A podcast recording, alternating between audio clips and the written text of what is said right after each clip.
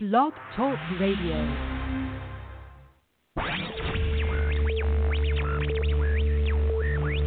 Uh, let's get ready to rumble! Time now for the Gridiron Stud Show.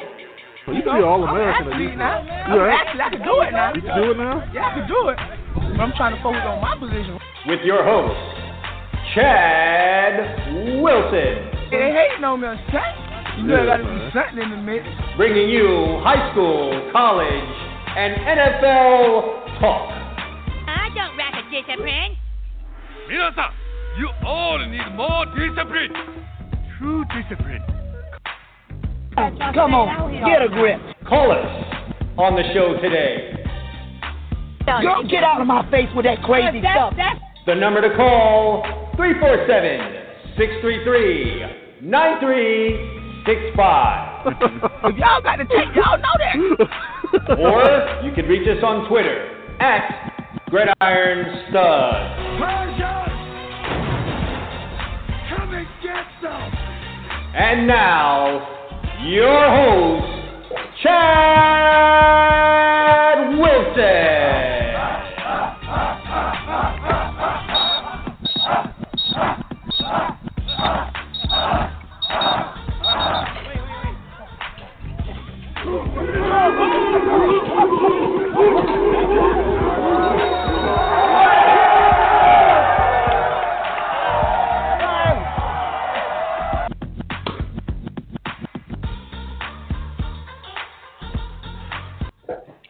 All right, it's a Monday version of the Gridiron Stud Show. Chad Wilson and Amo Calomino here to recap the weekend of sports action, let's say. And I say that, Amo, because I want to start off. I want to start off in boxing. I don't mean to laugh, okay? Uh, Bernard Hopkins has had one heck of a, a boxing career. Hell, it was long enough. Uh, started in That's for sure. 1988. Yeah, uh, definitely some long enough. Facts that I need to point out about uh, Bernard Hopkins' match that I uh, boxing match that I I had I happened to watch the replay of um, last Mhm. night. I absolutely had to because of all of the video clips that I saw of him exiting the uh, the the the sport of boxing uh, in in in in the, the most fashionable of ways. Um, and I'm watching and I notice a few things. Okay, I don't know if everyone noticed this, but um, his trainer is speaking to him in the middle of one of the rounds, and they happen to put up a little bit of information on his trainer, who is uh, roughly the same age as as uh, Bernard Hopkins. That shouldn't be. I mean, how much older was Mick than Rocky for crying out loud? For Christ's sake, man, a guy your age shouldn't be training you to box in a ring. He should have 20 years on you. But I mean, uh, I'm just I'm blown away by this fact. Now here's the next thing. Uh, in the middle of one of the other rounds, they show the mom of the guy that he's boxing, and I swear to God, she looks 15 years younger than Bernard Hopkins, older than the mother of the guy you're boxing. I mean, where's the Nevada Boxing Commission? I don't know what to say, buddy. These are just little small facts that I was able to pick up on uh, long before he got dashed through the Uh. rings, uh, ropes, and landed on his back. I didn't see No. it. I heard he, he's saying he he basically, you know, in the jostling that goes on in the ring, Moore got pushed through the ropes. Is that the case? Did you see it? He was pushed through the ropes with a vicious left hook. Oh, okay. so he was put he was helped through the ropes with a punch. He, he was helped through the ropes with a a a resounding punch, which is what they do in boxing. You get hit. Yeah, okay. So it wasn't it wasn't like, hey, we came out of a, a lock, a break, and and and the guy shoved me through the ropes. It was like, no, this guy punched me, and I went flying through the ropes. Yeah, he was punched several times, Yeah. and then there was the uh, knockout blow, something straight out of Rocky, by the way, a real movie punch, and through the ropes he went. Um, a testament to his age, and I'm not here to make fun of 51 year olds. Uh, I'll be there sometime is, in the near future. That's But the the goal. man That's what I tell everybody. You want to get there. Yeah, yeah, of course. The man fell through Right. the ropes, landed on his back, and hurt his shins. I mean, if that doesn't Oh, tell dear. you you know, you've been at this a little bit too long. I don't know what is. I mean, your Yeah. your shins were not touched, but you hit your back so hard you hurt your legs. Um, yeah. I mean, well, you know, they up. always say Mhm. they always say with these guys, Chad, they got to get the great ones have to be retired. They don't do it on their own. You know, somebody Well, needs to retire. definitely them. retired, exited, and I and Yeah. I mean exited. Um, Yeah. I mean, he did it big. If you're going to do it, as Jameis Winston says, do it big. So he goes through the ropes, and then I, he, you know they get him up on his feet, and they get him back in the ring. You know, obviously after the 20 count, I, which I learned something about boxing there. If you happen to get uh, knocked out of the ring, you're given 20 seconds to get back in. So uh, I'm just thinking as a strategy here, if you get in trouble and you're going to go down inside of the ring where they give you 10 seconds, go ahead and fall through the ropes. And you get a So you obviously time. you obviously played football, and since neither one of us boxed, I'm going to assume that when somebody hits you with what feels like a Porsche going 150 miles an hour and you don't see it coming, you don't really have the the chance to plan that strategy. I'm thinking it just happens real I, quick. I'm just thinking more along these lines. hey, look, um, I'm getting pounded here. Uh, uh, I don't really have a way out of this thing. I'm in trouble. Let me just, you know, overreact to one of these punches. Go through these ropes. You know, if best, land on the scorer's table so I don't go all the way down. I'm giving my 20 Right. seconds. Roll back in there and get it. You know, hit the reset button. Ah, what, how, Will how's the guy for with the will the will the guy with the nice silver hair and the '70s suit be sitting there like in the Rocky movies? The guy that always did the fights? Will he be sitting there? Yeah, uh, Stu Stu Lanahan. Will I land on his table? Will Stu be there? Don't don't tell me why I know and remember his name. Uh, you know, Stu Lanahan though is the name of that guy. Yeah. Uh, so so yeah, on Will Stu on be Bernard? Hopkins' hey, way down Stu, just stop by to see you for a few seconds here. I got yeah, Stu, how I you got doing? Let me see how seconds. I'm doing on this scorecard here. Yeah, you got you got rounds two and four wrong. Can you fix those for me? I'll be back. Jump back. Yeah, I'll be back. Yeah, I'll be back. You know, but and then and then the Uh, big this- thing for me is they get Hopkins back in the ring, and I can't take my eyes off of it seems a a bit of debris or trash that stuck to the back of his head after he had landed. Oh man. I mean, no one thought to remove that to just you know kind of throw a little sand on the situation. You get back in the ring, and he's ready to box, saying he was the other guy was getting tired and he was pushed out and he wants to box, but you you you have you have trash on the back of your head. Just wasn't a good look. So You know what's you funny? You and I could probably do because we grew up in that era.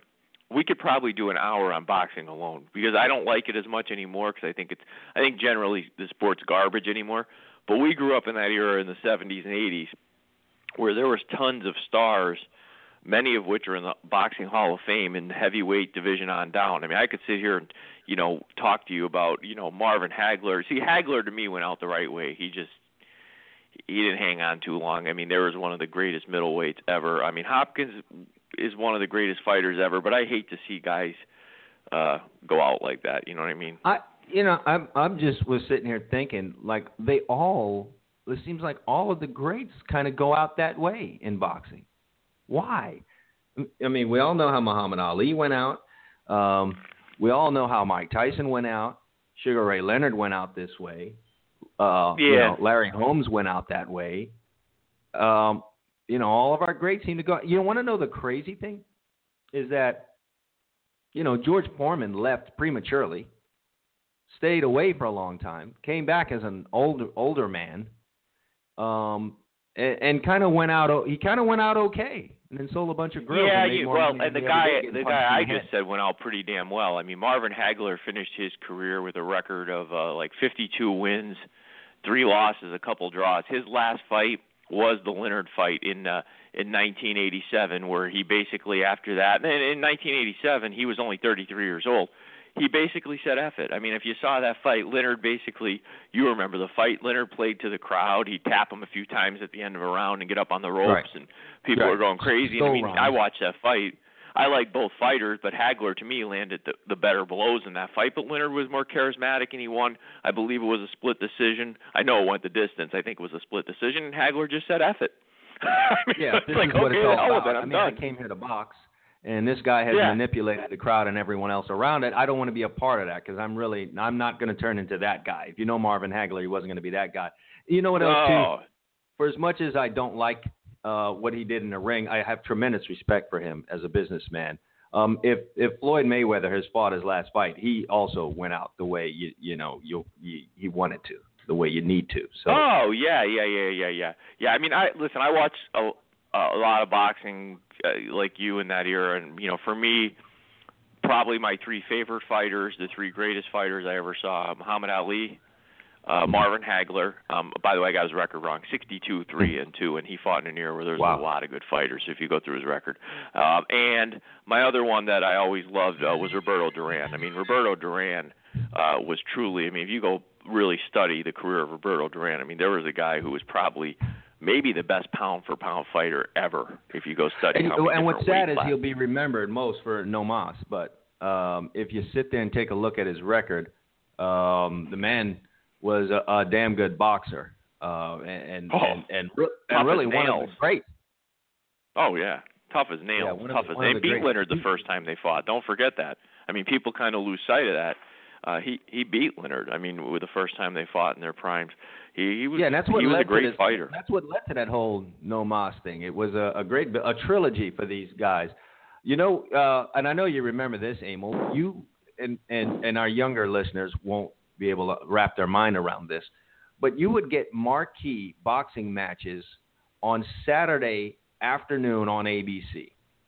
And to think Oh, about yeah. that now, you could get a Mayweather Pacquiao uh, or something along those lines on regular. Well, I'll tell you what you'd get a lot of if you remember. You remember that the wide world of sports. Okay, Howard Yes. Cosell was was heavily involved, and Muhammad Ali was a very Howard Cosell was a very big advocate for Ali back, you know, at different times with civil rights and stuff and what was going on in the country and the world, and uh, you know, Ali was very close with Howard Cosell eventually in their lives, and uh, you'd catch Ali a lot of times in those uh wide world of sports he might not fight Foreman but you'd see him fight a Jimmy Young or you know some guy like that a decent fighter uh, and people won't be able to wrap their minds around that if they're under the age of 35 but really you would see those fights on a Saturday after a Saturday afternoon at five o'clock or something like that Yeah, isn't that something? I mean, something you would just absolutely um, not get anywhere close to right now. It would be two tomato cans if you caught them on regular television.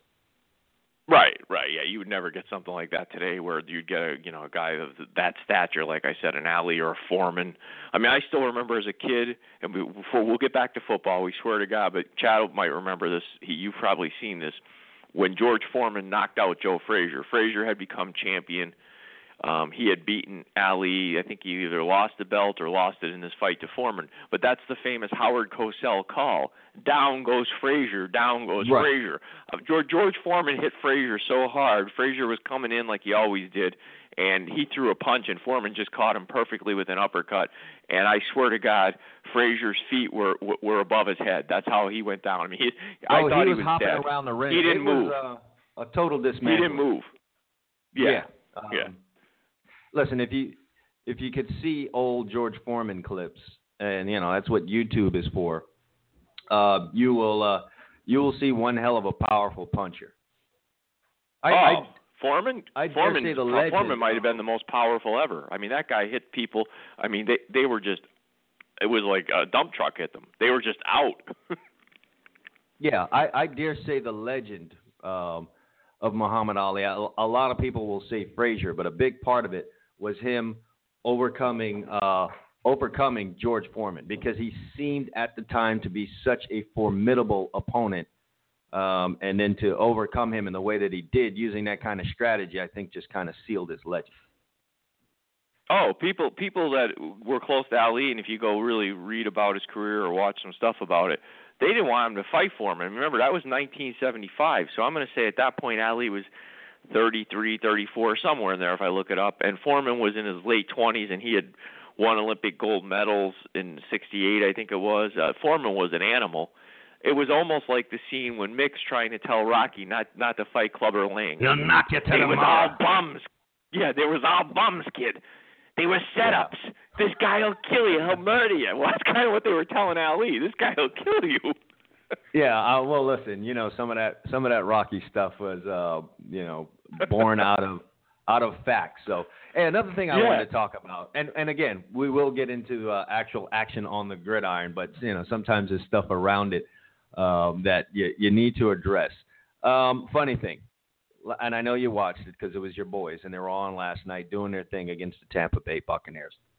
Somewhere in the game, uh, Ezekiel Elliott scores his touchdown, uh, heads to the back of the end zone, where a lot of uh, you know famous things have happened uh, for the Cowboys. Popcorn being thrown in the face, uh, Sure. Sharpies have been pulled out. Lo and behold, there just happened to be a Salvation Army big red cup there. It's just almost perfect. And uh, Ezekiel Elliott, um, whether planned or you know, you know, sporadic or you know whatever the word is that I'd be looking for, jumps into the uh, Salvation Army Cup, uh, and and uh, I don't I don't remember if he did a little dance or whatever. Probably not, but just jumping in there was no, he just jumped in it. jumped in, and then uh, at a short time thereafter jumped out. And uh, apparently, his coaching staff or some members of the coaching staff were not all too happy about this um, display. Uh, and of course, you know they've been handing out they've been handing out fines left and right for celebrations uh, all season long, and the silliest of things have been getting um, fined. And it, I think I read today where the NFL is not going to fine Ezekiel Elliott for this display, even though it seemed a little choreographed. Emil, well, are you thinking what here- I'm thinking here's about? the this? argument, though, Chad. Here's the argument. Why is a Lambeau leap allowed? In other words, guys run in the end zone and jump into the stands. That seems okay. Well, I, I'm okay with it, by the way. Well, is Um, that even okay anymore in 2016? I'm not even sure anymore. Can we just try to remember something? And I wish the NFL would do this. And I'm not saying I, I really like gu- guys that play the game with with a a, a, a joy that makes it Mhm. fun. As long as you're not taunting your opponent, who gives a crap if he dies in the kettle? Ezekiel Elliott seems to really just enjoy playing football. The guy has a smile on his face almost every time you see him. So what? He jumped in the kettle. It's not like he did anything to taunt the Buccaneers. It wasn't, you know. Yeah, and you know, um, you know me. I'm I, I have no problem with any and all of that stuff until you get just you know really ridiculous with it. I think um, Yeah. this- you're marketing the hell out of this game. Uh, let's not act like a, a, you know entertainment is not a huge part now of uh, of of the game of football. It's more that than anything else. And uh, I'm just thinking about this though. Salvation Army paid some money to put that cup there and they have to be absolutely tickled pink that Ezekiel Elliott jumped inside of their cup and brought all types. Matter of fact, I saw tweets from the Salvation Army after the game. Um, extremely. Well, that's where the pressure. I think that's where there's a subtle pressure on the NFL. Is like, listen, this guy probably brought some attention to a good cause because the Cowboys are very big uh, every Christmas with the Salvation Army, both what they have their players do in the community of Dallas and with the that that kettle's there. If you look, God willing, we're all here next year. It'll be there next year. So, um, you know, I think that it's hard to penalize a guy when he brought some attention to a good cause. So I think that's probably what happened there. They probably said eh, The only thing I could say idea. here, Emil, that would have made this a whole would have made this better. If Ezekiel Elliott would have jumped inside of the cup and it was big enough for him to stoop down in there to where you don't see him, and then he would have rose his head out slowly like the Undertaker, that would have just been awesome. Hey, listen, I'm, I mean, so I'm impressed. time, the guy's next agile time enough we'll- to get into that cup. I couldn't get. Could you get in that cup? I mean, think about getting in a cup with a full football uniform on. That was that's pretty agile. I'd probably bone the whole thing up if I tried it. I think I'd have hopped in that thing at this age, got my foot caught in there, fell in the cup, spilled the cup over, fall back out, and it would have been a whole really Yeah. funny deal. And people ask, "How are you a running back in the National Football League?" Something like that would have went down. But nevertheless, exactly. all so right, we're gonna have to get into some real football action. You know, we'll talk some college football coming up. There were some bowl games that went by this weekend. We picked some of them, and there's some more coming up before our next uh, broadcast between you and I. So we'll talk about that, plus some more stuff going on in the coaching world of college football. We'll do that and more after this brief break. We'll be back on the Gridiron Section.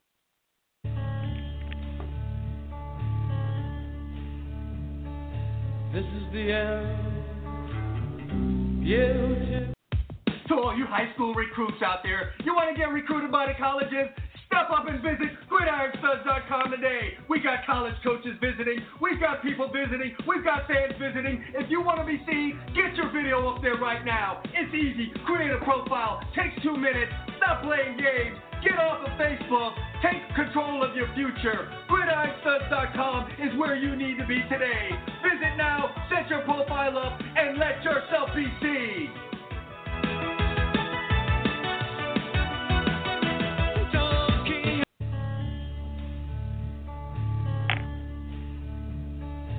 This is the end. Beautiful friend. This is the end. My only. All right, we're back here on the Gridiron Stud Show. I'm not. We're you know we're wearing out the outro music here, but once again, Blog Talk Radio, not the best in customer service in the world, um, has left me to where I can't upload any audio. I, these guys, Emil, have gone on Christmas break rather early. Can't get help from these guys whatsoever. They're in the witness protection program, Chad. You better check them out. They might be testifying against somebody. They're, They're in witness protection. They're, they're, Yeah, they're well, located there in you Jersey, go. so you know what that means. Sorry. Sorry to Oh, any of our. Jersey listeners out there, but you guys, you know what I'm talking about. You know what I'm talking about. Yeah. All right. Uh, nevertheless, college football went down this weekend. There was some of it. I think you got a game on the books that goes today, 2:30, Central Michigan and Tulsa, for which you Well, you know, are backing this the Golden Hurricane. this yeah, this dovetails nicely for us because why don't we just, you know, we can we can kill a few birds with one stone with this wonderful set of bowl games that went down this weekend. You and I uh, laid out four college bowl picks. We each had two different games, so we basically hit all the games for you guys out there. And yeah, well, I mean, we really got it done. we really hit We got it done this weekend. We did. We we laid out a four and zero weekend for you guys in college football. No need to send any donations or anything to the show. Just keep listening. Uh, Yeah, you-. Why don't you talk about some of your picks and I'll, I'll cover mine and we'll talk about the games themselves. Well, real quick, the San Diego State Houston one was uh, a really, uh, you know, not to sound, not to be sitting here popping my collar, but it was an easy one for me to pick. Um, Houston, not really interested in a bowl game like this, considering their opponent last year was Florida State. This is a team that was on a high. Uh, this is a team that was uh, undefeated for a good half portion of uh, the season here. This is a team that beat Oklahoma. This is a team that thought they were going places, and one of those places was not in a bowl game at the end of the season as one of the first bowl games and playing San Diego State, who, by the way, uh, doesn't carry a marquee name. And that's the only thing that I mean by that because San Diego State just won 11 games this season, including this bowl game. But um, San Diego State brought a, you know, they're a physical football team that'll run the ball. And it's just not when you are not interested in a bowl game, the last thing you need is that type of an opponent that wants to be physical with you. So that was an easy pick for me, and it ended up being an easy winner. San Diego State wins the game 34 to 10. Donald Pumphrey, and well, not your household name, but should be, is now the all-time leading rusher in FBS passing. Ron Dayne passing, fellow uh, San Diego State alum Marshall Faulk, and, and anyone else. I mean, of all the running backs there've ever been, Bo Herschel. I, I mean, we can go through all the list. Donald Pumphrey of San Diego State stands above them all as the all-time leading rusher in uh, college football history, FBS. So Yeah, really impressive. What sticks out to me looking at this game is, you know, each team only had a, about 250 yards of offense, but San Diego State uh, turned Houston over four times. To your point, um, you know, that shows to me a lack of focus. I mean, I'm going to give some credit, of course, to San Diego State, but Greg Ward throws four picks in this game. Awful game for him. Um, you know, I don't know if it's lack of focus, preparation, or just San Diego State was that good, or a combination. Uh, San Diego State's defense, which you would expect from a team that runs the ball since they practice against it, held Houston to only 25 rushing yards. And you know, it's not like San Diego State tore it up, but they took care of the football. Uh, they ran it for over 100 yards as a team, and you know they they won this game going away in the second half. It just opened a can of uh, whoop ass on them in the third and fourth quarters, outscoring them 28 to nothing. So that was a good pick by you.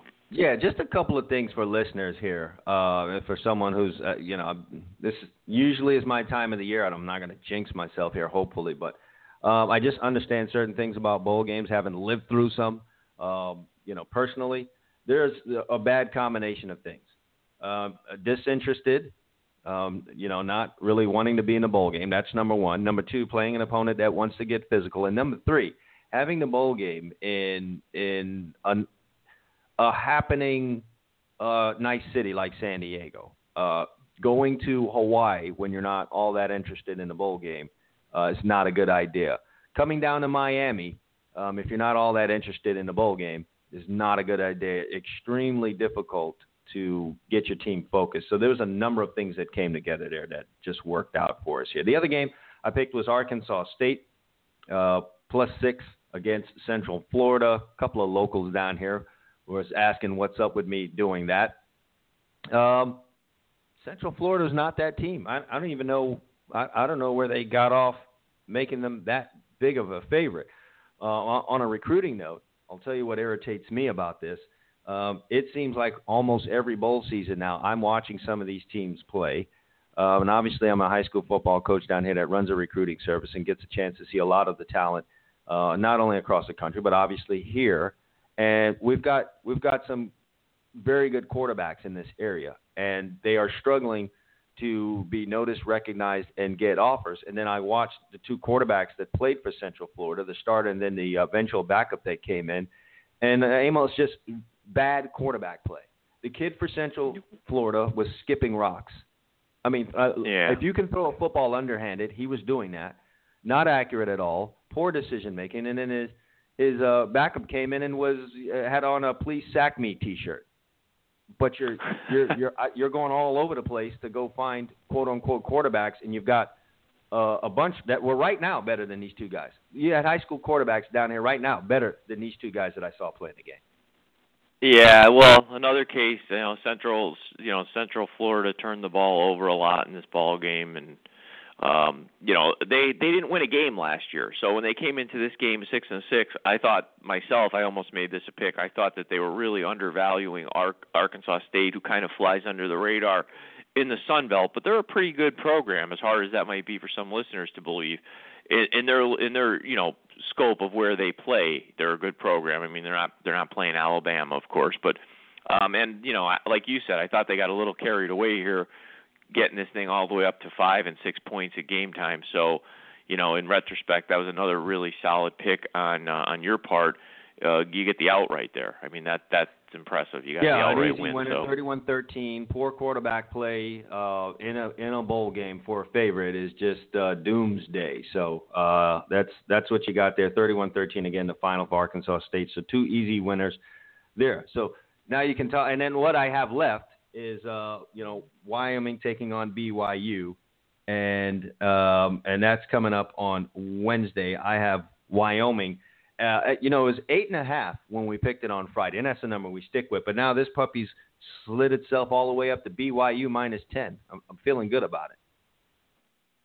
Yeah, they're, they're getting a little carried away there. I think. I I think Wyoming is going to be more excited about this game, um, and I kind of feel like you do than BYU. I could be wrong, but I just I just don't. I think Wyoming will be very pumped up. This is a big deal for them to make a bowl game. BYU, Yeah, I they, don't they've see been here before. For BYU to be all amped to cover ten points, but uh, you know, again, we'll have to see. All right, so let's talk about the great picks that you made this weekend. Uh, I started off in a game that, frankly, probably not a lot of people cared about. It was the opening bowl game. Uh, I took uh, UT San Antonio, a six and six club, at New Mexico, basically playing on New Mexico's home field, getting seven and a half points in this game. Um, game kind of went the way I thought. Both teams like to run the ball. Passing was at a premium. It's cold out there this time of year. Uh, it was 23-13 late in the game. UT walked right in the back door uh, with about two minutes left, and actually, you know, tried to get the ball back with the chance to win the game, but they couldn't stop New Mexico's running game. Ends up 23-20. I'm quite comfortable with that. I didn't want any piece of any overtimes or anything, uh, so I get seven and a half. We take a win there. Not the greatest game to watch, but hey, it's a winner. And then finally, uh, a, team I really like, and this was a close one. I, I kind of figured it was a tough ball game, but I just I like Appalachian State. I like what they do. I like them when they were at the lower level. It's always been a solid program. Uh, they go out, they beat another really good program uh, that, that flies under the radar, Toledo, 31-28. You're given one good ball game, uh, but you get the win, and that's all that matters. You cash the ticket. Uh, so I'm two and zero, and of course I have one left. And as Chad said, that is going sometime today. To uh, Tulsa is giving 12 and a half points. I'm usually not down with uh, laying that kind of lumber in these early games, but I, I think that Tulsa is a pretty good football team, and I'm just not sure what you know what a, what a club from the MAC is going to do to slow them down. I think there's a lot of really average teams in this MAC conference, Central Michigan being one of them, and I just I don't know if they can slow Tulsa down. Tulsa can score uh, points in bunches. Yeah, uh, you know, I'm I'm I'm feeling you on that one, my friend, and so uh, whether I feel you on it or not, they got it done. And so, uh, like you said, a four and zero weekend so far, and we've got. Why don't you tell them what you got left? I kind of hinted to it, but jump on that. Well, got left with what? I just did. I got Tulsa, man. Yeah, my man Tulsa. Sorry about that, my friend. Uh, I'm all over the place. You're all over the Tulsa. map. They're they're going to Yeah, be looking for another pick for me. It's hard enough for me to get two or three of them. Are you kidding me? What do Yeah, you want know, board? right? Tulsa. Uh, well, well, coming up on Friday too. By the way, is a programming note. Um, Abel and I will make three more selections. Correct? Three more selections. Yeah, we'll, we'll look at next week's bowl games. We'll go from Friday through the following Thursday, and we'll pick out three more winners for you. Yeah, each. we'll probably end up with uh, I guess maybe around twelve picks in total. Well, yeah, like you 12 and I always, you know, again, I don't want to jinx it, but we've always done well in the bowl games. I don't know what it is. I- always feel more comfortable in the bowl games. I feel like I, I I've got a whole slate, and now I can, you know, I've got teams playing from different conferences, and I think that really helps you when you're trying to compare and contrast the teams. And you also, if you factor in some coaching and motivation things, I think it makes the bowls a little bit easier when you when you look at the big picture. I don't know if we've done this, but we we you know we we might as well uh, just a little bit. Uh, give me your top three bowl games you want to see right now, or would you or you, would you rather have me start off? No, I can give you my three. I can give you my And let's three. keep the Let me- let me- let me championship games. Keep the championship games out of this equation. Oh, okay. it I was like good because I really think the most interesting game w- would be the uh, Clemson uh, game against Ohio State. I think they're pretty evenly matched. But uh, let me see here. Okay, I I I, I love that Michigan Florida State game. Uh, I'm with you that on that interests one. that that interests the hell out of But me. But why so? Um, I pardon. Why so?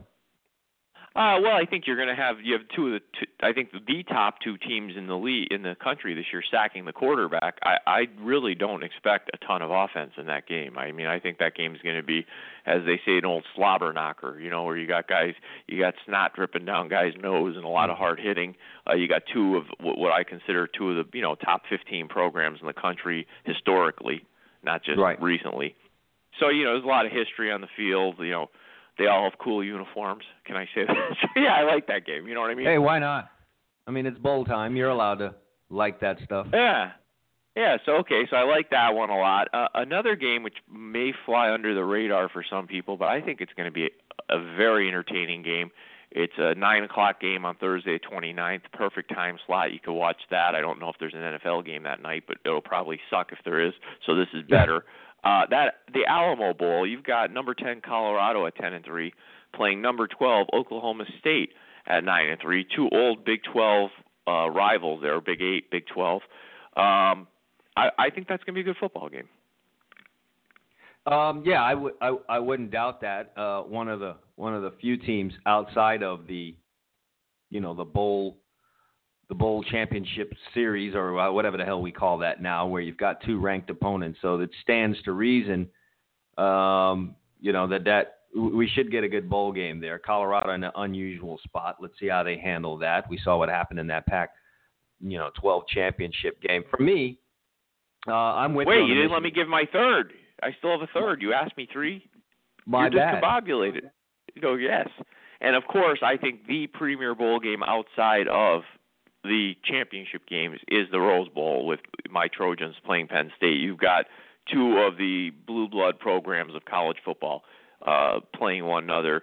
You don't see them match up very often. They've only met nine times in over a 100 years. This will be the 10th, so I think that's a pretty cool game.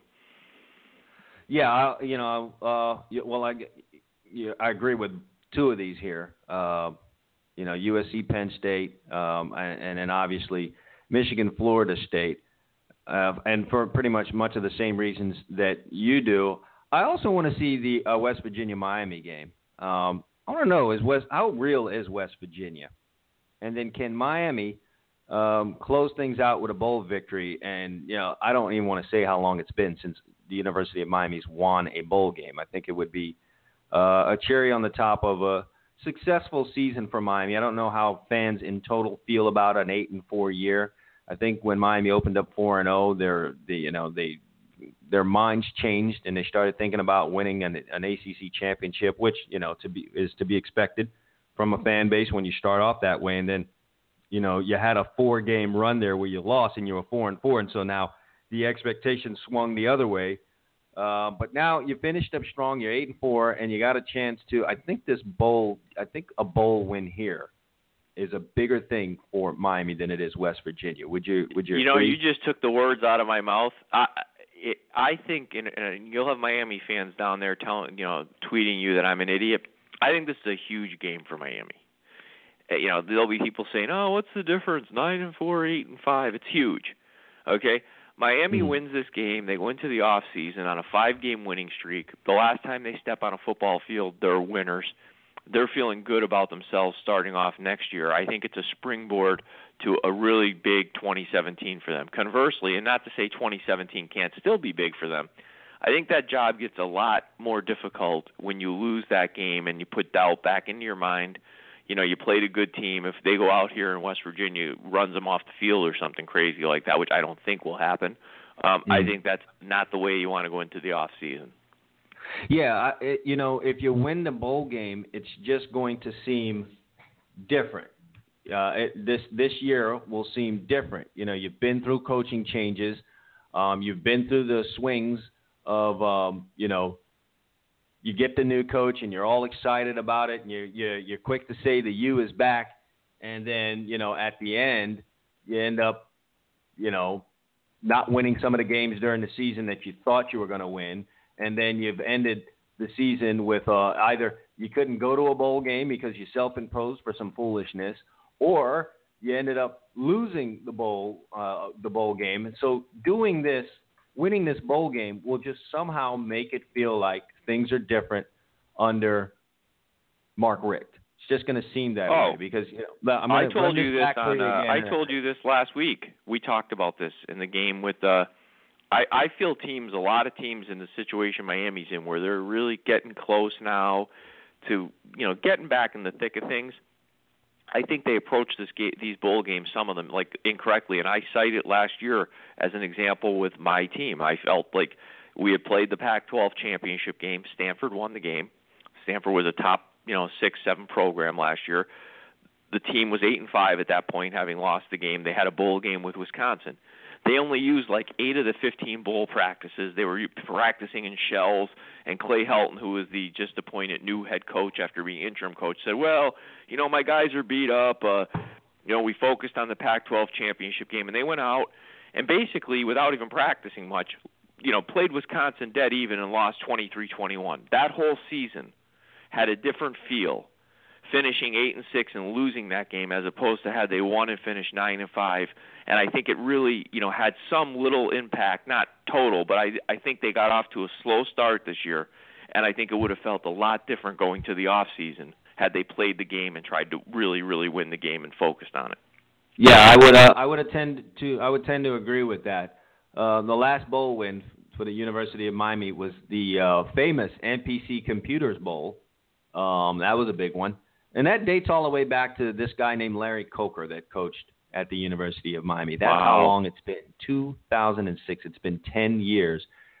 We're on the third coach since the University of Miami has had a bowl win. So winning uh, the bowl game here will just seem different, and uh, and you know I'm with you. It'll just it'll be a springboard into the 2017 season. I think so that's they're really huge. close. I don't want to get people excited, but I think they're very close. I mean, most of the losses this year, they were right there to win the game. I mean, they were they were there. I think I think Richt is is going to end up being, and so far, I'm I'm happy to see that he's taking this seriously. He didn't go there to retire and and and, and get suntans. He looks like you know he's intent on getting these guys back, and I think if they if people give Richt a chance here, I think that, Miami's really close, and I think they're in a great conference. You know, th- there's a few teams they've got to focus on, but I mean, I think the ACC is a good conference for them to get back in real quick. Yeah, I'm uh I'm I'm predicting uh, just as of right now. You know, this is not official. We got many many more months to go. I'm predicting uh, if they can get a bowl win here, Uh, I'm predicting the first double-digit win season in 2017 for the Hurricanes since way back in 2003, Emil. So this is a really big. This is a bigger bowl game than I think a lot of people realize for the University of Miami. So uh, I'll definitely have my eyes on that. You know what is a a, a close fourth for me? Um, Which one? The Louisville LSU game. You know, I um, knew you were going to say that because that was my fourth. I swear to God, that was my fourth. I knew you were going Yeah, to say two that. ranked teams here. Not that that means a whole bunch. Um, 13 uh, versus 20. Leonard Fournette's not going to play. Uh, I don't know that that's neither here nor there. He didn't wasn't very impactful. Um, and it, it, towards the end of the season, you know, Derrius Guice was more of the guy, and and then uh, you know Louisville. Well, I'm interested in seeing their motivation here because they certainly had higher hopes than than the Citrus Bowl, um, and then things kind of fell apart at the end for them. So, um, what's the motivation for LSU? Are you also trying to do what Miami did, springboard um, into you know I- into your next season under your new head coach, um, and, or, or you know. You know, Well, I'll tell you what, LSU, upset about things LSU, I predict will, get? LSU will come to play. They'll come to play. So if Louisville does not match their physicality, they have a chance of getting blown out here. That, in my opinion. Yeah, and it's a little bit of finesse offense versus rough defense, that type of deal. You know, I always like to Yeah. see that clash in bowl games. You know, I like to see the spread offense versus the wishbone. I like when those two things collide and come together. Well, that's not exactly what we have here, but we have uh, physical versus finesse, so to speak, in here. And you know, I, I, I could queue up and hear all of the Louisville fans right now saying, "Well, uh, yeah, you can't call us finesse. Look at our defense." I am finesse, and that's what you are. Yeah. And you're certainly not. yep. You're not along the lines of rugged as LSU would uh, be considered rugged. So um, I just like the Nope. battle of those two things. Then let's see how that plays itself out. So um, some other good bowl matchups. Uh, I just get more of a kick out of these early ones. Um, where you get to learn a little bit about some teams, and then people are kind of like, ah, defense be damned. Even though we've had, uh, it hasn't gone overboard in these early games. I think the biggest scoring game No, we've had. Saturday was, was Saturday. Actually, there was a, there was a lot of defense. I mean, you look most of those games. If you go look at the final Vegas totals, those games all stayed under. I mean, they actually played more defense than I expected. Yeah, I think this next wave is where we're going to see some scoring. Central Michigan, Tulsa, Memphis, Western Kentucky. You know that's going to be a an end zone fest. Uh, BYU and Wyoming will probably feature some kind of defense, but I think some of these other ones, uh, I think we're going to see the points get launched out. Louisiana Tech, Navy. Uh, that's again what I'm talking about: option attack versus spread. Uh, I think we're going to see some points piling up in that one. So, Oh, uh, yeah. looking forward I to that as you uh, grab those last minute items from the uh, uh, Target, Walmart, and uh, CVS, which is open which is open on Christmas Day. so, bring your out there. They're gonna Stocking go grab- stuffers, as they call them. Some Oh stocking yeah, stuffers. Uh, the, that person you forgot about that. Uh, uh, oh God's gonna get the Elizabeth Taylor perfume that they only uh, advertised this week. You're, someone's gonna get that. Oh. Um, just couldn't get it together. All right, we're going to jump into one of those short breaks again. When we get back, we got to talk some NFL football, some interesting stuff to talk about. There's a quarterback in Houston that they paid a lot of money for, and uh, someone the, wants to. They're looking for the receipt. We'll talk about that more when we get back on the Gridiron Stud Show right after this.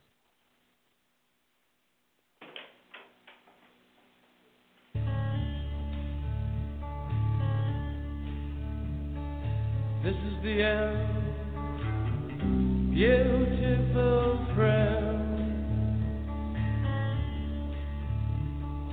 This is the end, my only friend. The end of our elaborate plans. The end of everything that stands. The end.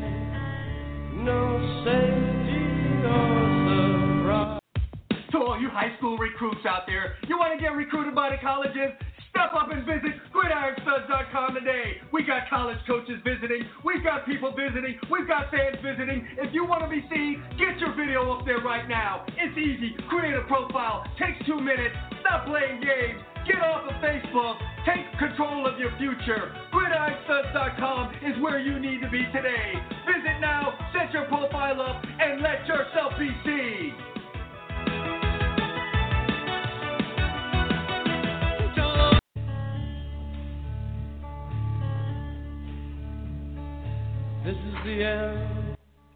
Folks, now's the time to get free health insurance for you and your loved ones. Primary Care Insurance is now enrolling individuals into their Obamacare insurance plan. So call today, 954-278-8696. That's correct. Free health care insurance. Obamacare is now available from November 1st to January 31st.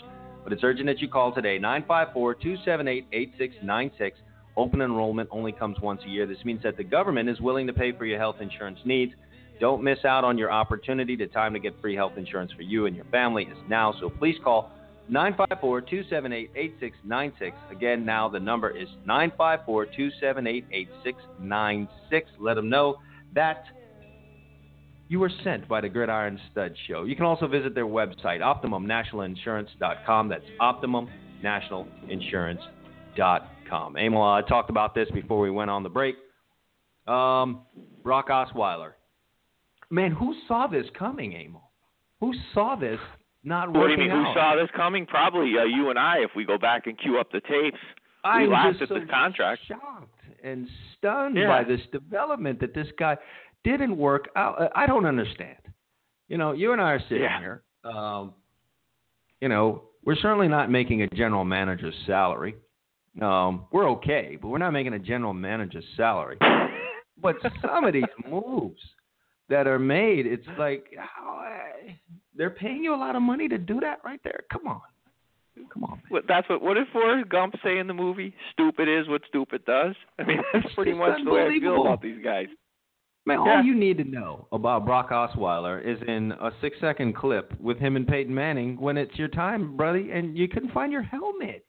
You had to go back and find your Yeah, helmet. no. And Peyton was like, No, it's crazy. Right, you sit down. It's crazy. This you. guy. What do they do now? I mean, I don't know. I, I don't have the contract in front of me. I know the total contract was four years and seventy-two million. The part that we care about is how much of it was was signing bonus. I mean, what do you do? I mean, cap hit there you there has to be. Oh, it's a huge chunk of debt of of dead money if they want to get rid of this guy. Which obviously at this point, I mean, I have to think that's the plan. Because I mean, what- you know, you just benched him. You can't keep him. Um, would I be stating the amazing obvious if I said, "Hey, Brock, you should have just stayed in Denver and and and and quit it with your feelings being hurt"? too easy. Yeah. Listen, the problem with all these guys, especially in the sport of football, I mean, it, it happens in baseball and basketball to a degree, but football, which is such a game that's, uh, we always call it the ultimate team game, so much is based on how people use you, um, who's around you. Guys just don't know when they have it good. You know, I mean, we, we, we you know, last year you and I had another one just like this when DeMarco Murray went to the Eagles. We scratched our head. We said, listen, this just doesn't make any sense. The Eagles don't run an offense that fits DeMarco Murray's skill set, you know, and Mhm. I'm sure we have listeners thinking that these two guys are off their rocker. They think they know more. No, it's just that if you watch football long enough, you don't need to be an NFL GM to say, look, at this guy does X and they're trying to do X over here. His skill set doesn't fit that. He went there. He was a total. I mean, he had the worst year. He admitted it was the worst year of his life. Now, thankfully for him, he ended up in a place that's probably about as close as he could have gotten to getting back to Dallas. They they run Right. the ball the way Dallas does, and and and and he's revived his career. But he was miserable for a year. I don't mean, know how miserable. he thought he fit that. I just don't understand. These guys will chase money. They chase that guaranteed money, obviously, but you're, you know, it's like they almost just put their entire career aside. Like this is might be career suicide. And so I just looked this up. Here's Osweiler's contract: four years, seventy-two million, as you said, um, twelve million dollar signing bonus, thirty-seven of that seventy-two fully guaranteed salary.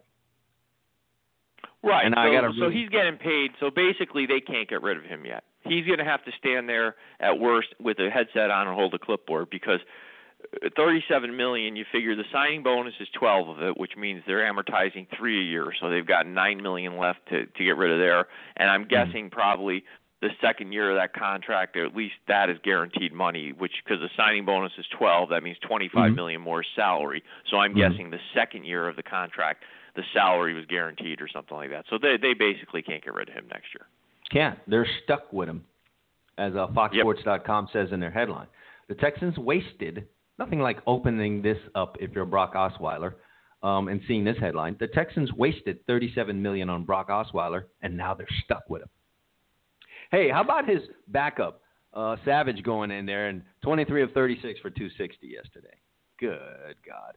I mean, he's throwing dimes. yeah, he had a good he had a good day, but now you know the old cautionary tale with that. He Yeah, came in, he didn't have to. on him, and it won't be so easy. Sure. Yeah, I mean he there came in off been the the bench. loudest cheer in that stadium when he came in. Oh, I mean, I don't know how how they lasted 14 weeks with this guy at quarterback. I've seen enough Texans games this year when they were on TV and flipping through my package to know that this guy. I mean, he wasn't just he he wasn't just not good. He was awful. I mean, awful.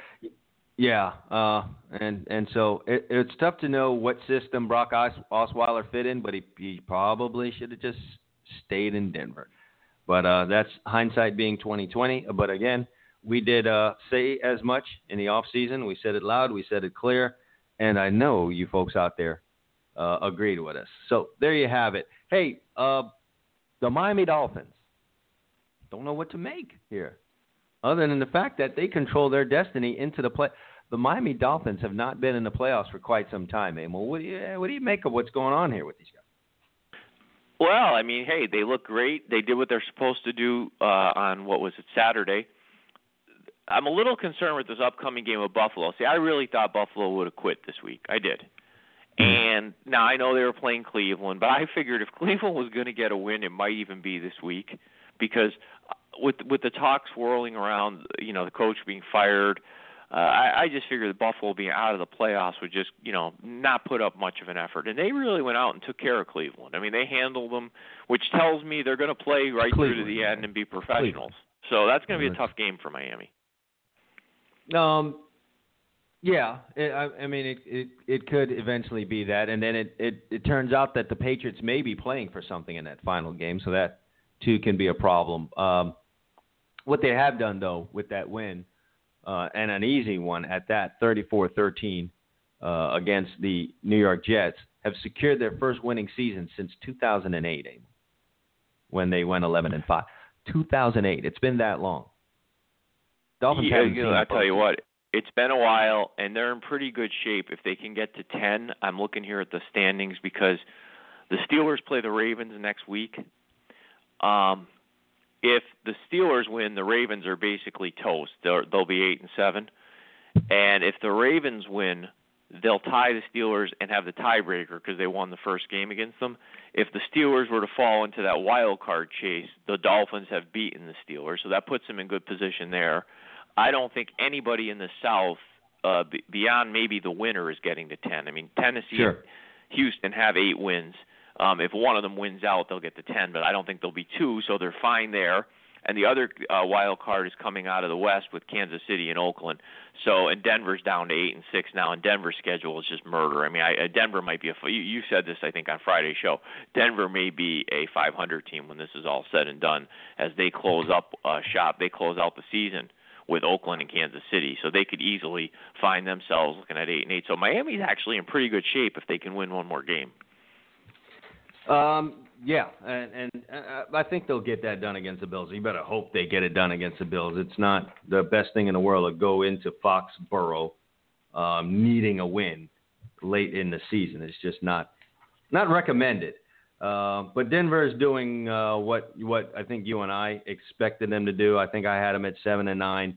You had them at eight and eight. Both of us had them missing the the uh, playoffs. So uh, we're pretty good on that one. So nevertheless, uh, the Dolphins getting it done in a big way. Matt Moore coming in, tossing four touchdowns. Uh, I'm with you though. I'm as happy as I was, and you know, you know some of the reasons why I was happy with Matt Moore's performance. But um, there'll be film out there now, so uh, you know maybe they'll How get about a little bit of a how beat about on. Gus Bradley getting getting released after that game there The yesterday? Jaguars which you know, franchise it's a, is a is a disaster right now. A disaster. yeah. So It is. I- you know, It- nothing a shame. surprises me with them. You have the details surrounding his dismissal. I saw some talk about But no, it. but I think I think it was simple. The guy went 14 and 48 in in his almost uh, four years there, and if you're the owner, you're sitting there. is that not Uh, you basic. Uh, well, it, they were hoping for a few more wins. I'm thinking than 14 in four years. um, Yeah. then, I- I you know, could you're the owner. You're sitting that. there with. Well, how about the lead? I mean, you're, you knock the number one quarterback out of the game. They bring in some kid who's never played before, and you can't even get a win. If you're the owner, what do you do? You have no other choice but to get rid of the guy. Yeah, it sure seems that way. I just wish and hope that the Jaguars could get things turned around, but I'm not. Uh, I'm not going to hold my breath on that one. Packers Bears. How about the pack? We're. I mean, eh, have we stopped worrying about the Packers now? Well, I always worry when a guy when they when you have a quarterback like him. I think he always makes you take notice because if he goes off in a game and you're not on your toes, you know he can he can put some points up just because he's that good of a you know thrower of the football. Uh, but you know let's let's be honest here. I mean they let the Bears back in this game in the fourth quarter.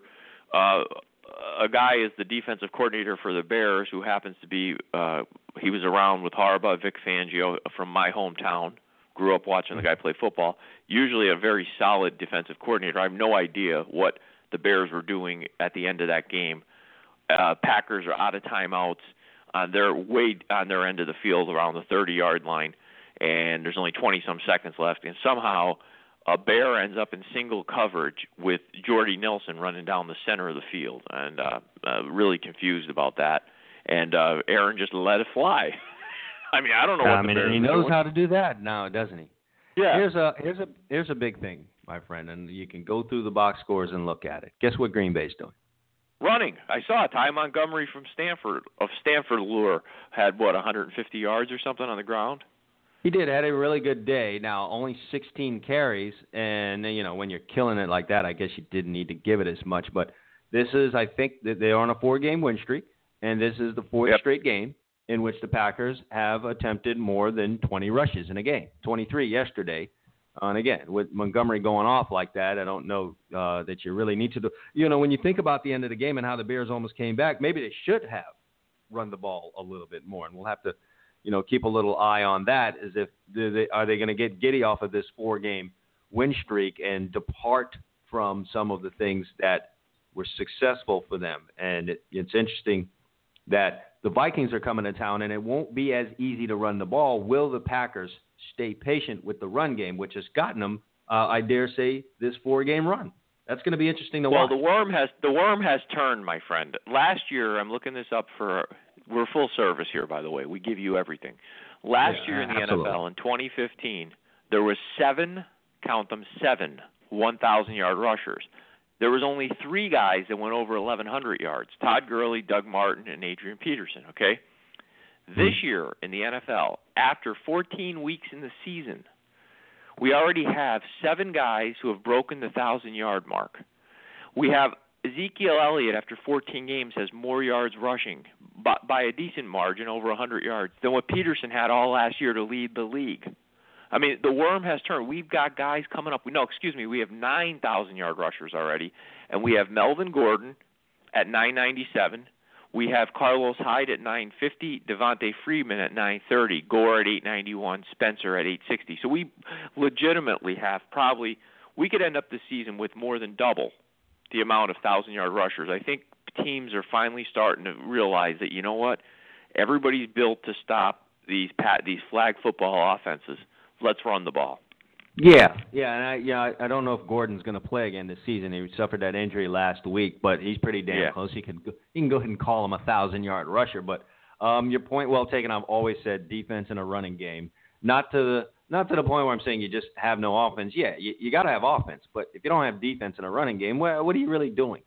So uh, it's interesting to see, like you said, how the the worm has turned. Uh, I don't know what's going on in Minnesota, but uh, I alluded to the fact that I could see the Colts winning this football game at Minnesota. I did not see 34 to six. I don't know what happened there.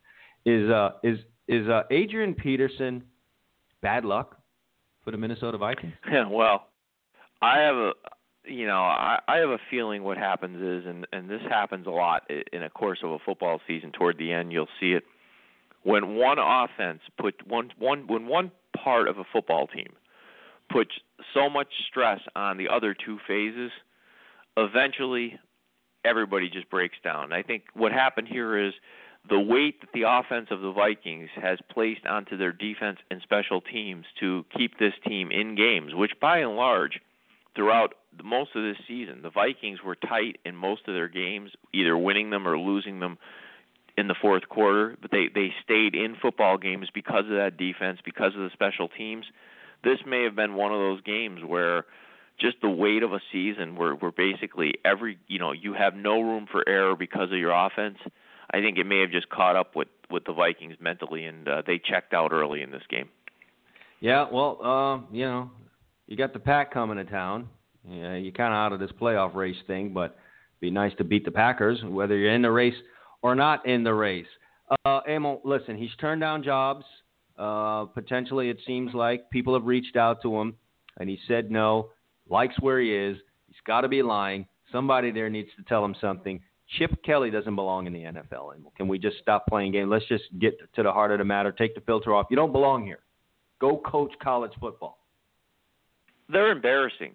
I mean, if you if you really go down, I mean, it's one thing, you know, the Browns are embarrassing right now eh, because of the results, but the 49ers are embarrassing because not only the results are bad, a lot of these games are just uh, they're not even close. I mean, the Bears beat them a few weeks ago 26 to 6. Uh, you know, last week they blow a 17-3 lead against the hapless Jets, and we saw what the Jets looked like on Saturday night against the Dolphins. They lost that game. They're never in this game yesterday. It's 21 nothing before you could get yourself a beer and and and heat up some pizza to sit down and see it. I mean, it was it's you know you looked at the scoreboard. It's 21 nothing in late first quarter, I think. So I don't know. I don't know why they want to keep them there. To be honest with you.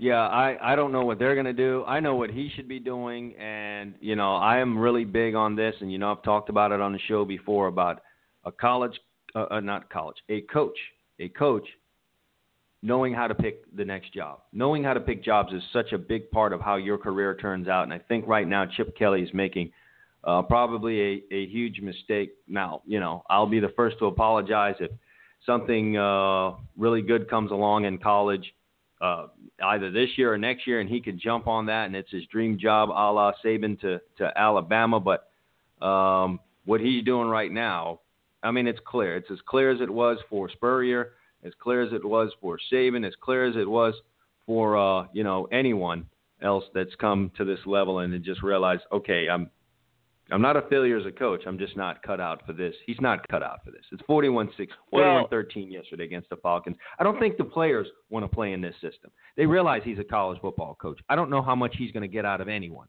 uh, at the NFL level. Well, let's put this in more perspective. You know, uh, in the NFL, because the games tend to be close, because we always talk about the the, the talent matches up so closely. Um, a hundred is kind of my mark in point differential, especially at this point in the season. You know, if a team's been outscored by a hundred, they really, really suck. And if they've outscored their opponents by more than a hundred, they're probably really good. So okay, let's take a look. We've got three teams that have outscored their opponents by more than a hundred. The Patriots mm. at 132, the Falcons at 111, and the Cowboys at 108. And pretty much we'd agree they're three pretty strong teams. Here's the bottom of the barrel. The Jaguars, they're at 99, so I'm in a round like you did with Gordon in the previous segment. Mm. They're at 100. Okay, the Jags, mm. and they suck. The Jets are at 116. Yep, they suck. The Rams are at 131. They suck. The 49ers have been outscored by 170 points. The only team that is worse is the Browns at 188. Think about that in a league that prides itself on close games. They've been outscored by 170 points in 14 weeks. Yeah, it's uh, unbelievable. And I, if you're the San Francisco 49ers organization, and I know there is a, uh, I know there's a friendship, I believe, there between Chip Kelly and the general manager. But if you're running this organization and you believe in excellence, and you know that's been the history of the 49ers for the most part, you know. Uh, you know what's you know what's funny about the 49ers? They're either awful or they're really good. That's their history. Really great or really bad. Um, and you need to get out of this really bad right now. You've got to cut ties with Chip Kelly. It's just not going to work. That's as clear to us it's as clear to me and you as Brock Osweiler shouldn't be the quarterback at Houston, and you shouldn't pay seventy-two million dollars, thirty-seven million guaranteed with a twelve million dollar signing bonus. It's it's it's, it's that clear. Do you need next Yeah, year to figure that out? No, no, you don't need No. that next year. And I mean, he might not get next year. Don't be surprised if they don't take a look at this body of work. Yeah, and just say, you know, Chip, we love you, but it isn't going to work. You got to get him an apartment with Jeff Fisher, and uh, the two of them need to be roommates and just talk about their careers as college, uh, as NFL football coaches. Uh, yeah, nevertheless, they can plot their hey, revenges. Yeah, right. Uh, the- how they could strike back. Uh, one could take the Jaguars job, the other can take the Cleveland job because those are, you know, one's open and the other one's probably going to come open. Hey, yeah, you're a Cowboys fan. Uh, qu- quite honestly, how afraid are you of the Giants? And tell me why New York always seems to be able to do this at this time of the year. Uh, that's that's fascinating to me. That's something I would love to go in depth and study and figure out how they are able to finish, see, look like, you know what? Well, they've been point- pretty. You know, the Giants have been pretty solid all year. Am I? Let Let me put it this way: the reason there's two things that honestly have me almost rooting to play the Giants is is this. Number one, to beat a team three times in a season, especially when that third time would be on their field, most likely, you have to be an absolute powerhouse. I mean, if you study or you the have NFL, to. It I has could- to be I- so much a great matchup for you. Uh, if you Yes. in speaking for the Giants, it has to be such a great matchup for you. Yes, I think the '86 Giants that won the Super Bowl. If I if I have to go back and look, but I believe that year they may have played the Redskins in the NFC Championship game or in the divisional round and beat them a third time. Okay, that team was an absolute powerhouse. They scored some points. They had an all-time great defense. This Giant team is not that. Okay, so number one, I like the matchup because I, I find it hard to believe that the Cowboys wouldn't have learned enough in two very close games to say you're not beating us the third time on our field. The other thing I like about playing the Giants, and I hate to say this, their offense isn't very good. Mm-hmm. Um, I don't want to jinx my own team, but if you watch them yesterday, for how much they had throttled Detroit in that game, and Detroit really wasn't doing anything. The score was 10-6 with four minutes left. They just Yeah, they don't Um, really yeah, I'm- they don't have a that's running a good game. Lions team, um, and I agree with you on that. I just I like I like the defense. I just I still say the Giants are missing what they need in the running game, and ultimately that's going to cost them. I did look that up for you, the 1986 New York Giants, man, and then to look at it again. You know, I knew it, but then to look at it again uh, on paper or a computer screen, just how much, uh, just how good this team was. They did beat the Washington Redskins twice during the season, um, and then you know met them in the uh, NFC Championship and really put a signature on it, beating them 17 to nothing. The two playoff games the Giants had in 1986, 49 to three over the 49ers, Yeah. 17 to nothing over the Redskins. Yeah, so I mean, you know, uh, again, I could, I, I'm wrong enough, so I could be wrong, but I just think that to do that three times, you have to be that type of club, um, And you know, not. or like a '90s, uh, you know, I don't think they are, like, or a '90s Cowboy club or an '80 49ers club, that kind of club. And uh, you know, the other thing that's got lost in this little mini, um, when the Cowboys were having their their mini slump before last night. The last three games defensively, the Dallas Cowboys, 15 points, 318 yards against the Vikings, 10 points, 260 yards against the Giants, 20 points, 276 yards to the Buccaneers last night. They had two, one bad quarter of football in the last 12. That was the third quarter last night. Their defense, Dallas's that is, has really been stepping up, and they're actually third or fourth in the league in points allowed, and that's kind of flown under the radar. Yeah, so let's let's slide to the Dallas Cowboys and Tampa Bay Buccaneers game. I found myself annoyed all week long uh, by the talk. Um, you know, I watch this repeatedly, uh, and I talk about it a lot on Twitter about how the media will take will take the. Uh, it's almost like they will find the diamond in the rough somewhere or the great story, run it up the flagpole, um, abuse it, make this person the greatest thing in the world. It will compare them to historical greats. Uh, everything they do is can't miss. Um, he missed the garbage can, picked the pick the pick the, the trash up, the can or the cup, and threw it in there. He's got to be amongst the greats for that. Everything that he does um, is is is great. He walked away from his teammates to pass to win. Um, you know, other great quarterbacks Um, haven't done that in the past. It's just ridiculous. And then once that flag hits the top, Emil, they just take so much joy in sliding it down. Okay, so um, you didn't play that great against Minnesota. Then you happen to lose a game against the New York Giants, and they just want to get all the clicks and listens that they can as they slide the flag back down the pole, and that's what they were trying to do to Dak Prescott.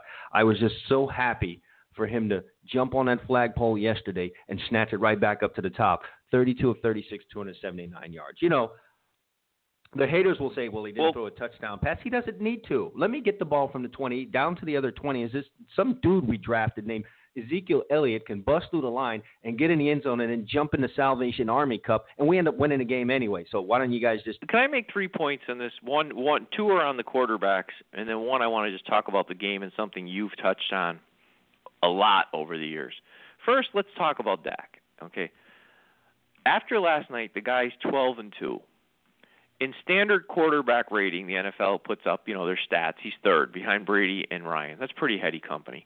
In yards per attempt, which is a measure of, you know, obviously if you're if you're throwing the ball six yards an attempt, that's not very good. Usually the the barometer is seven and above. He's third in the league at 7.9 yards per attempt.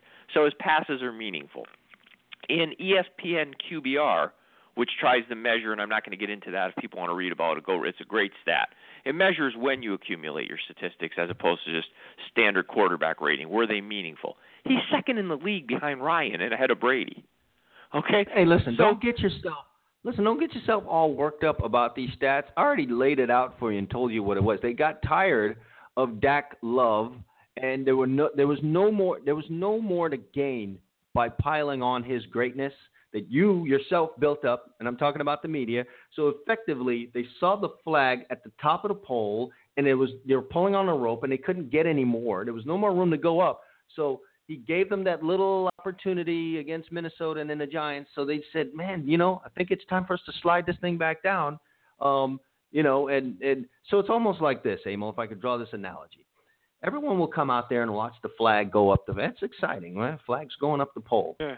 But no one wants to stand there and watch it flap in the wind. That's just static. It's no big deal. But Right. then you can go make the announcement now. We're going to bring the flag down. And you get the audience back out there again to watch the flag coming down. And that's what we do all the time in the media with everybody. I, you know, earlier this year I talked about the whole Ronda Rousey thing. I mean, she couldn't do anything wrong. I don't care what Right. she did. Her photo shoot was amazing. How she spoke was great. She was in a movie. It's the greatest thing in the world. She was Meryl Streep.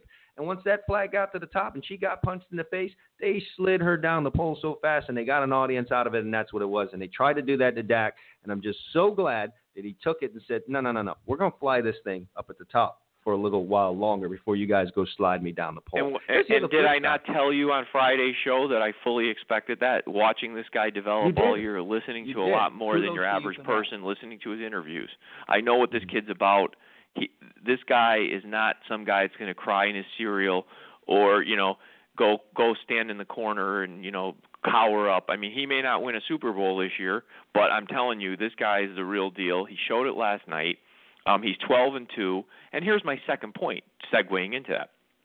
And I said this Friday or last Monday. The last time we've all seen Tony Romo play championship football, caliber football, was January of 2015. That's basically two years ago. He's 36, about to be 37. What's the guarantee that all these people in the media, that Tony Romo that that comes out right now and plays football, is the guy you saw two years ago? Uh, How do you know that? How do you Yeah. know that he is the guy? Right, and and then you would go and make, let's say the brass, they're really kowtows to the pressure from media and fans, and they go and throw Tony out there, and he's not the answer. Then what? Then what? He hasn't he hasn't well, then played you've in actually a while. you, Emil. you've actually shaken the team up, and you've got you've got to with your with your tail between your legs as a coaching staff.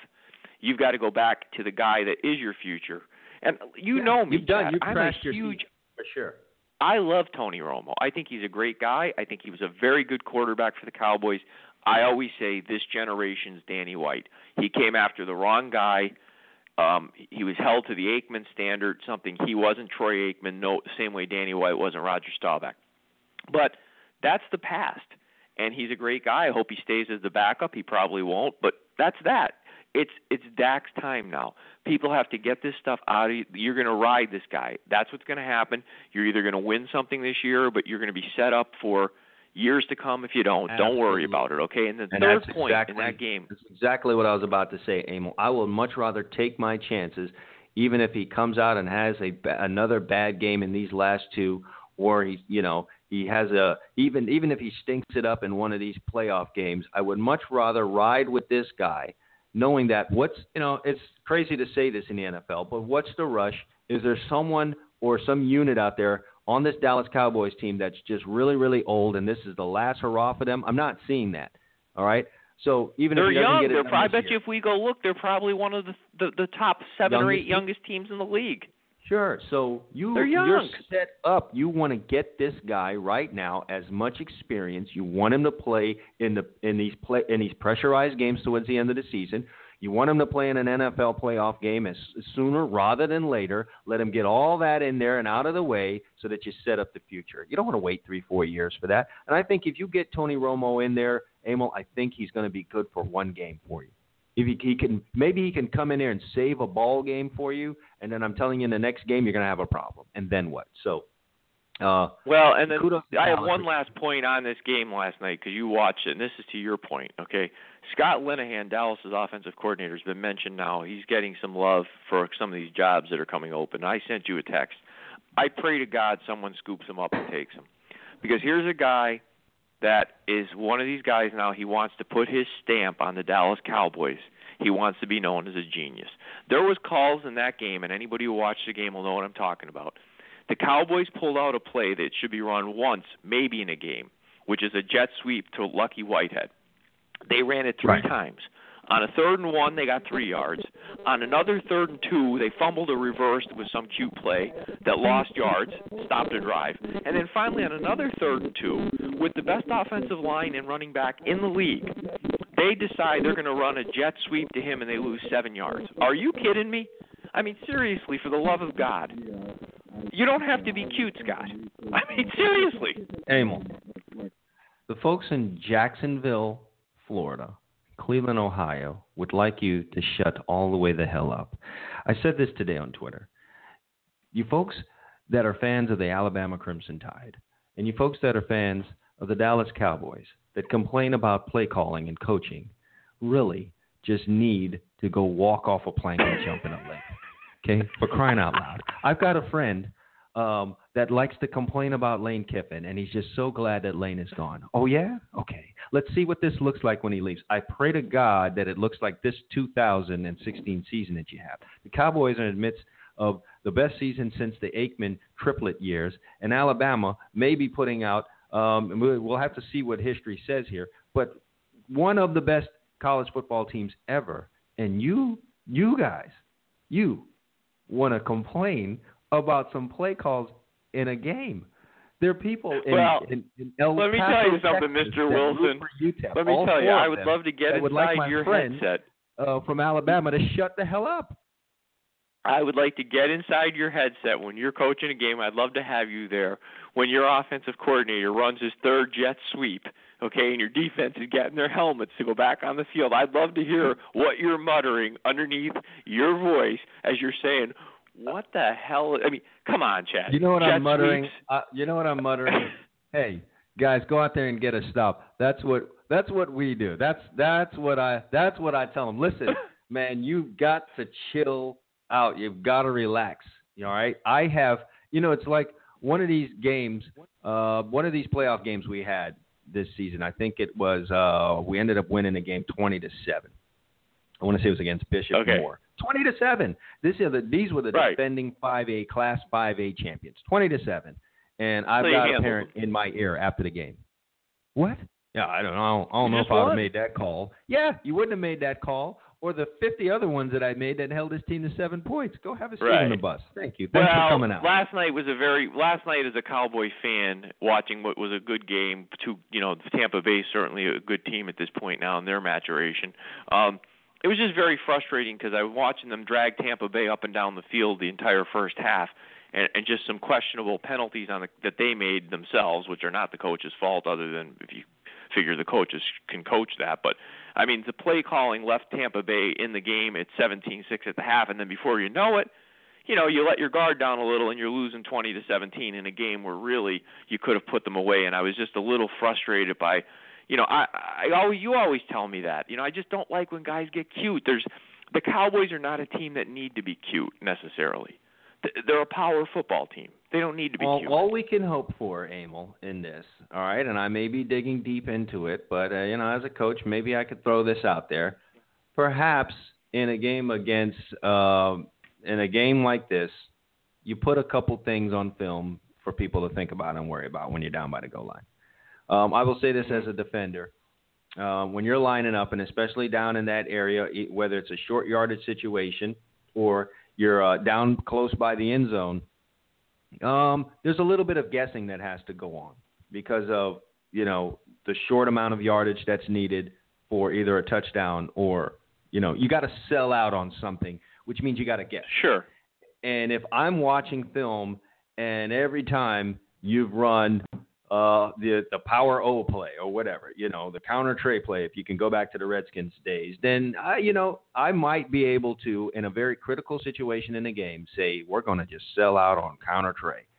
But if I've watched some film and hey man, yeah, there's a jet sweep. Oh, these guys have run a reverse here, so oh, can, I don't know if I could completely sell out on that power run play. Yeah, I know what you're. Now I know you're it, you're like a pitcher. You're trying to say you're like a pitcher in the second inning where you show something where in the ninth inning or the eighth inning you're not going to use that same pitch to get the guy out. And maybe the thought is they show that on film and in a playoff game, a, a, around comes Lucky White on a jet sweep formation look, and up and up the middle goes Ezekiel Elliott, Exactly. like the parting of the Red Sea. Yes, I got you. exactly. And that if makes I could some defend sense. the Dallas That Cowboys today. All right, so there, there Yeah, you go, there you go. Well, we'll have to see. All right, um, we made some picks here, so we're going to close the show out with this. Uh, I'd have to say I couldn't have had a better weekend of picking. We talked about the two and zero so far in the college football. Um, I went and put together a three and zero in the NFL, and, and then I, I just I couldn't have done better with this fantasy thing. So. Where do we want to start? The picks, the fantasy? Hey, you know I'm all good whichever way we go. Yeah, I know you're good. Let's let's start with the picks and then we can cover fantasy. Why don't you go through what was a stellar NFL weekend for you? Started off on Saturday, went with the Miami Dolphins. I thought the number was very low against a, a Jets team that obviously has been struggling. Th- the biggest factor for me here was that you're throwing in a Matt Moore, which means some tendencies are going to change. And boy, did they.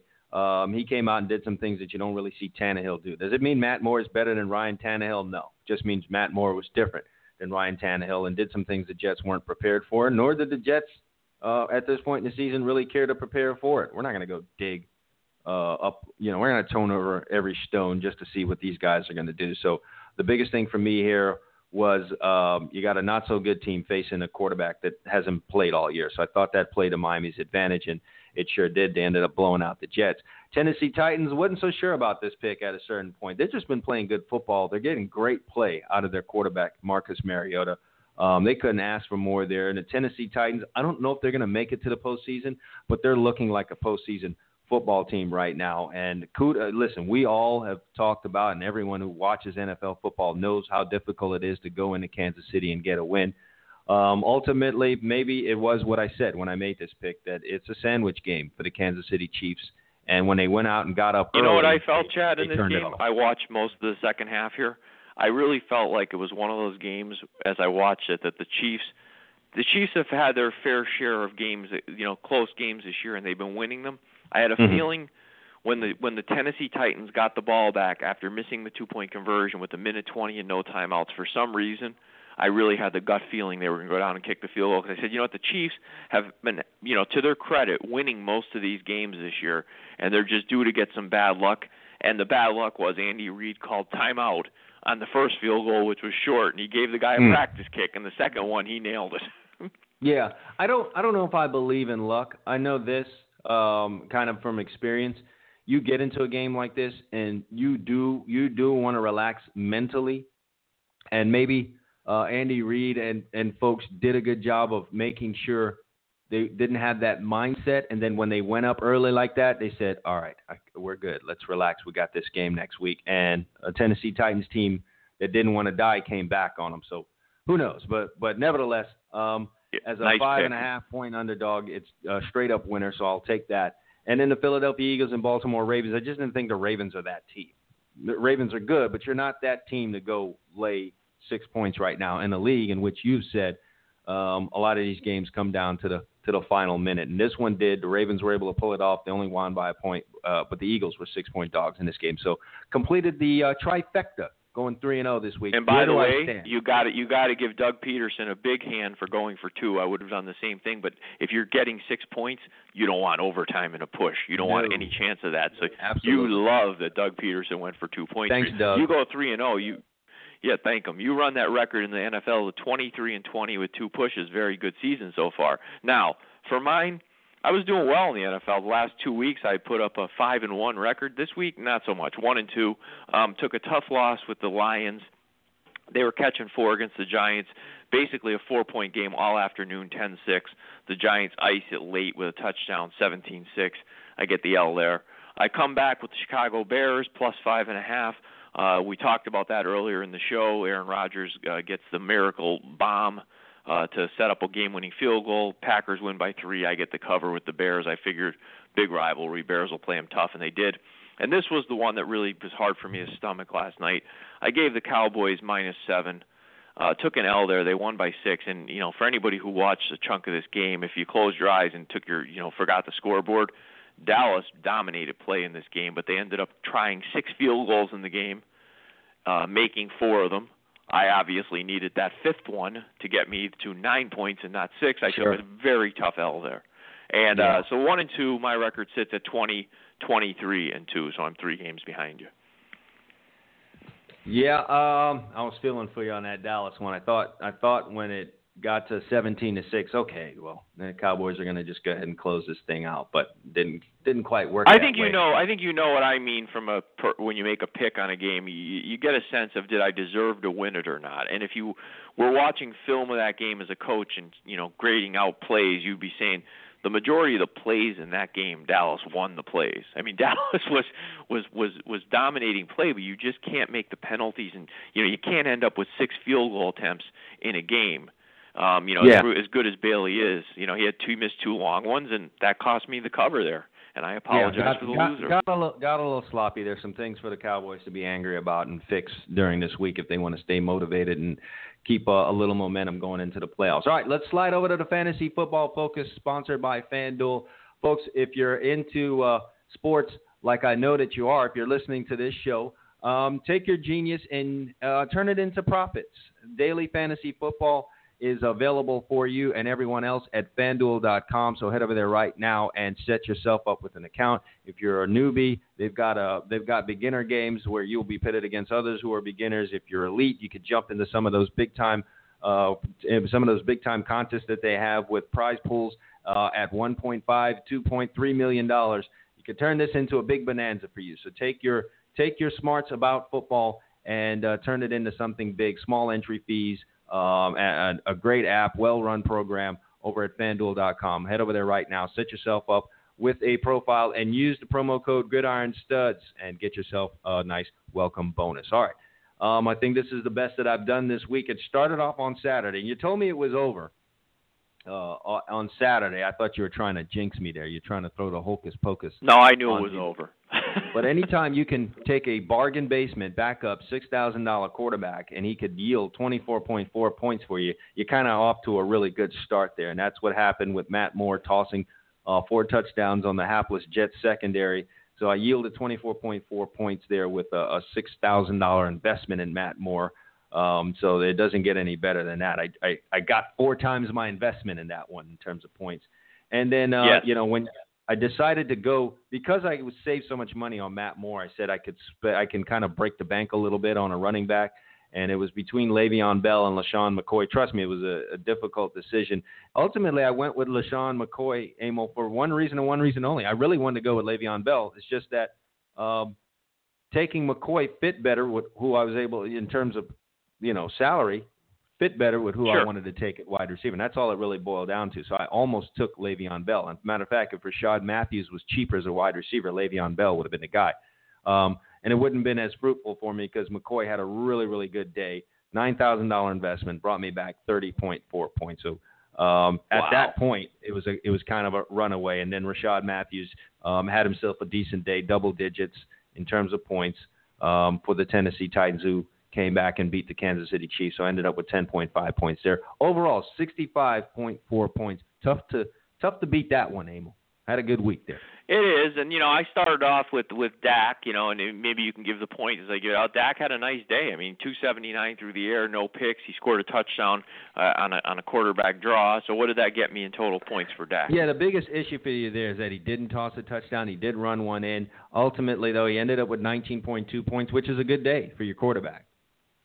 Yeah, I mean, you know, of course, you you know, you'd love to have more out of that, but at the end of the day, you know, you can't complain about that. Then, you know, I went with with Blount from uh the the Patriots, and I really expected more out of him. I thought they, you know, they ran it for I think picking a 136 yards. running back is always scary. You got to hold your breath every time with them.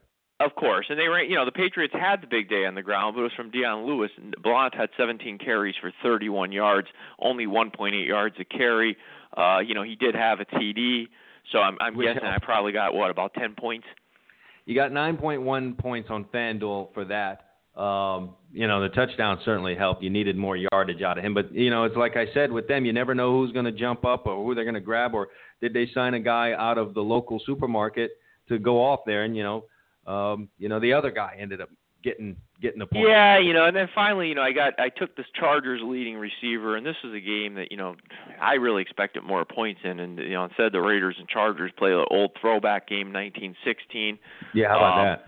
Williams, yeah, well, exactly. Williams from the Chargers has four catches for a mere 20 yards, no TDs. That kills me. So at the end of the day, I'm, I'm guessing I probably ended up what with for, what 31 points for the whole game. Yeah, you got four points with Williams. You ended up with 32.3 points, which is not bad. I've certainly had weeks where I've scored lower than that, multiple weeks where I've scored lower than that, 32.3 points. But uh, at the end of the day, yeah, I just I just had some really good picks this week. So 65 to, to 32 ultimately, and I I now take the lead in this little fantasy duel that we've I got know, going. I know. You're six and five. I know. I'm behind. I got it. Yep. I got work yeah, to got- do. I got two weeks to catch you. Yeah, that's right. Get it together, my get it together, my friend. Strike back, will you? So, um, we'll see Yeah. what that brings. All right, we've uh, reached the end of another great show here on the Gridiron Stud Show. Listen, low audio clips and all, we still brought it, Emil. We're we're not we're not going to make excuses here on the Gridiron Stud Show. We're not going to do that. No. We got it done. We brought all we brought all the action to you. We got you all recapped. Um, I'm I'm back on on Wednesday on Wednesday, and then I'm kind of touch and go for the rest of the week. We will have our Football Friday edition, so uh, stay tuned to uh, the, our Twitter account at GISBG for announcements on uh, upcoming shows. But again, Wednesday I'm back on. Friday we're going to have our Football Friday show. Uh, but you'll just have to stay tuned as to whether or not we've got anything going on Tuesday and Thursday. But for all of you that listen to us today, we'd like to uh, thank you very much for listening to the Gridiron Stud Show. Thank you for making us a featured show on blogtalkradio.com. Enjoy the rest of your day. Thanks for listening. We'll see you the rest of this week. Can you picture what will be? So To all you high school recruits out there, you want to get recruited by the colleges?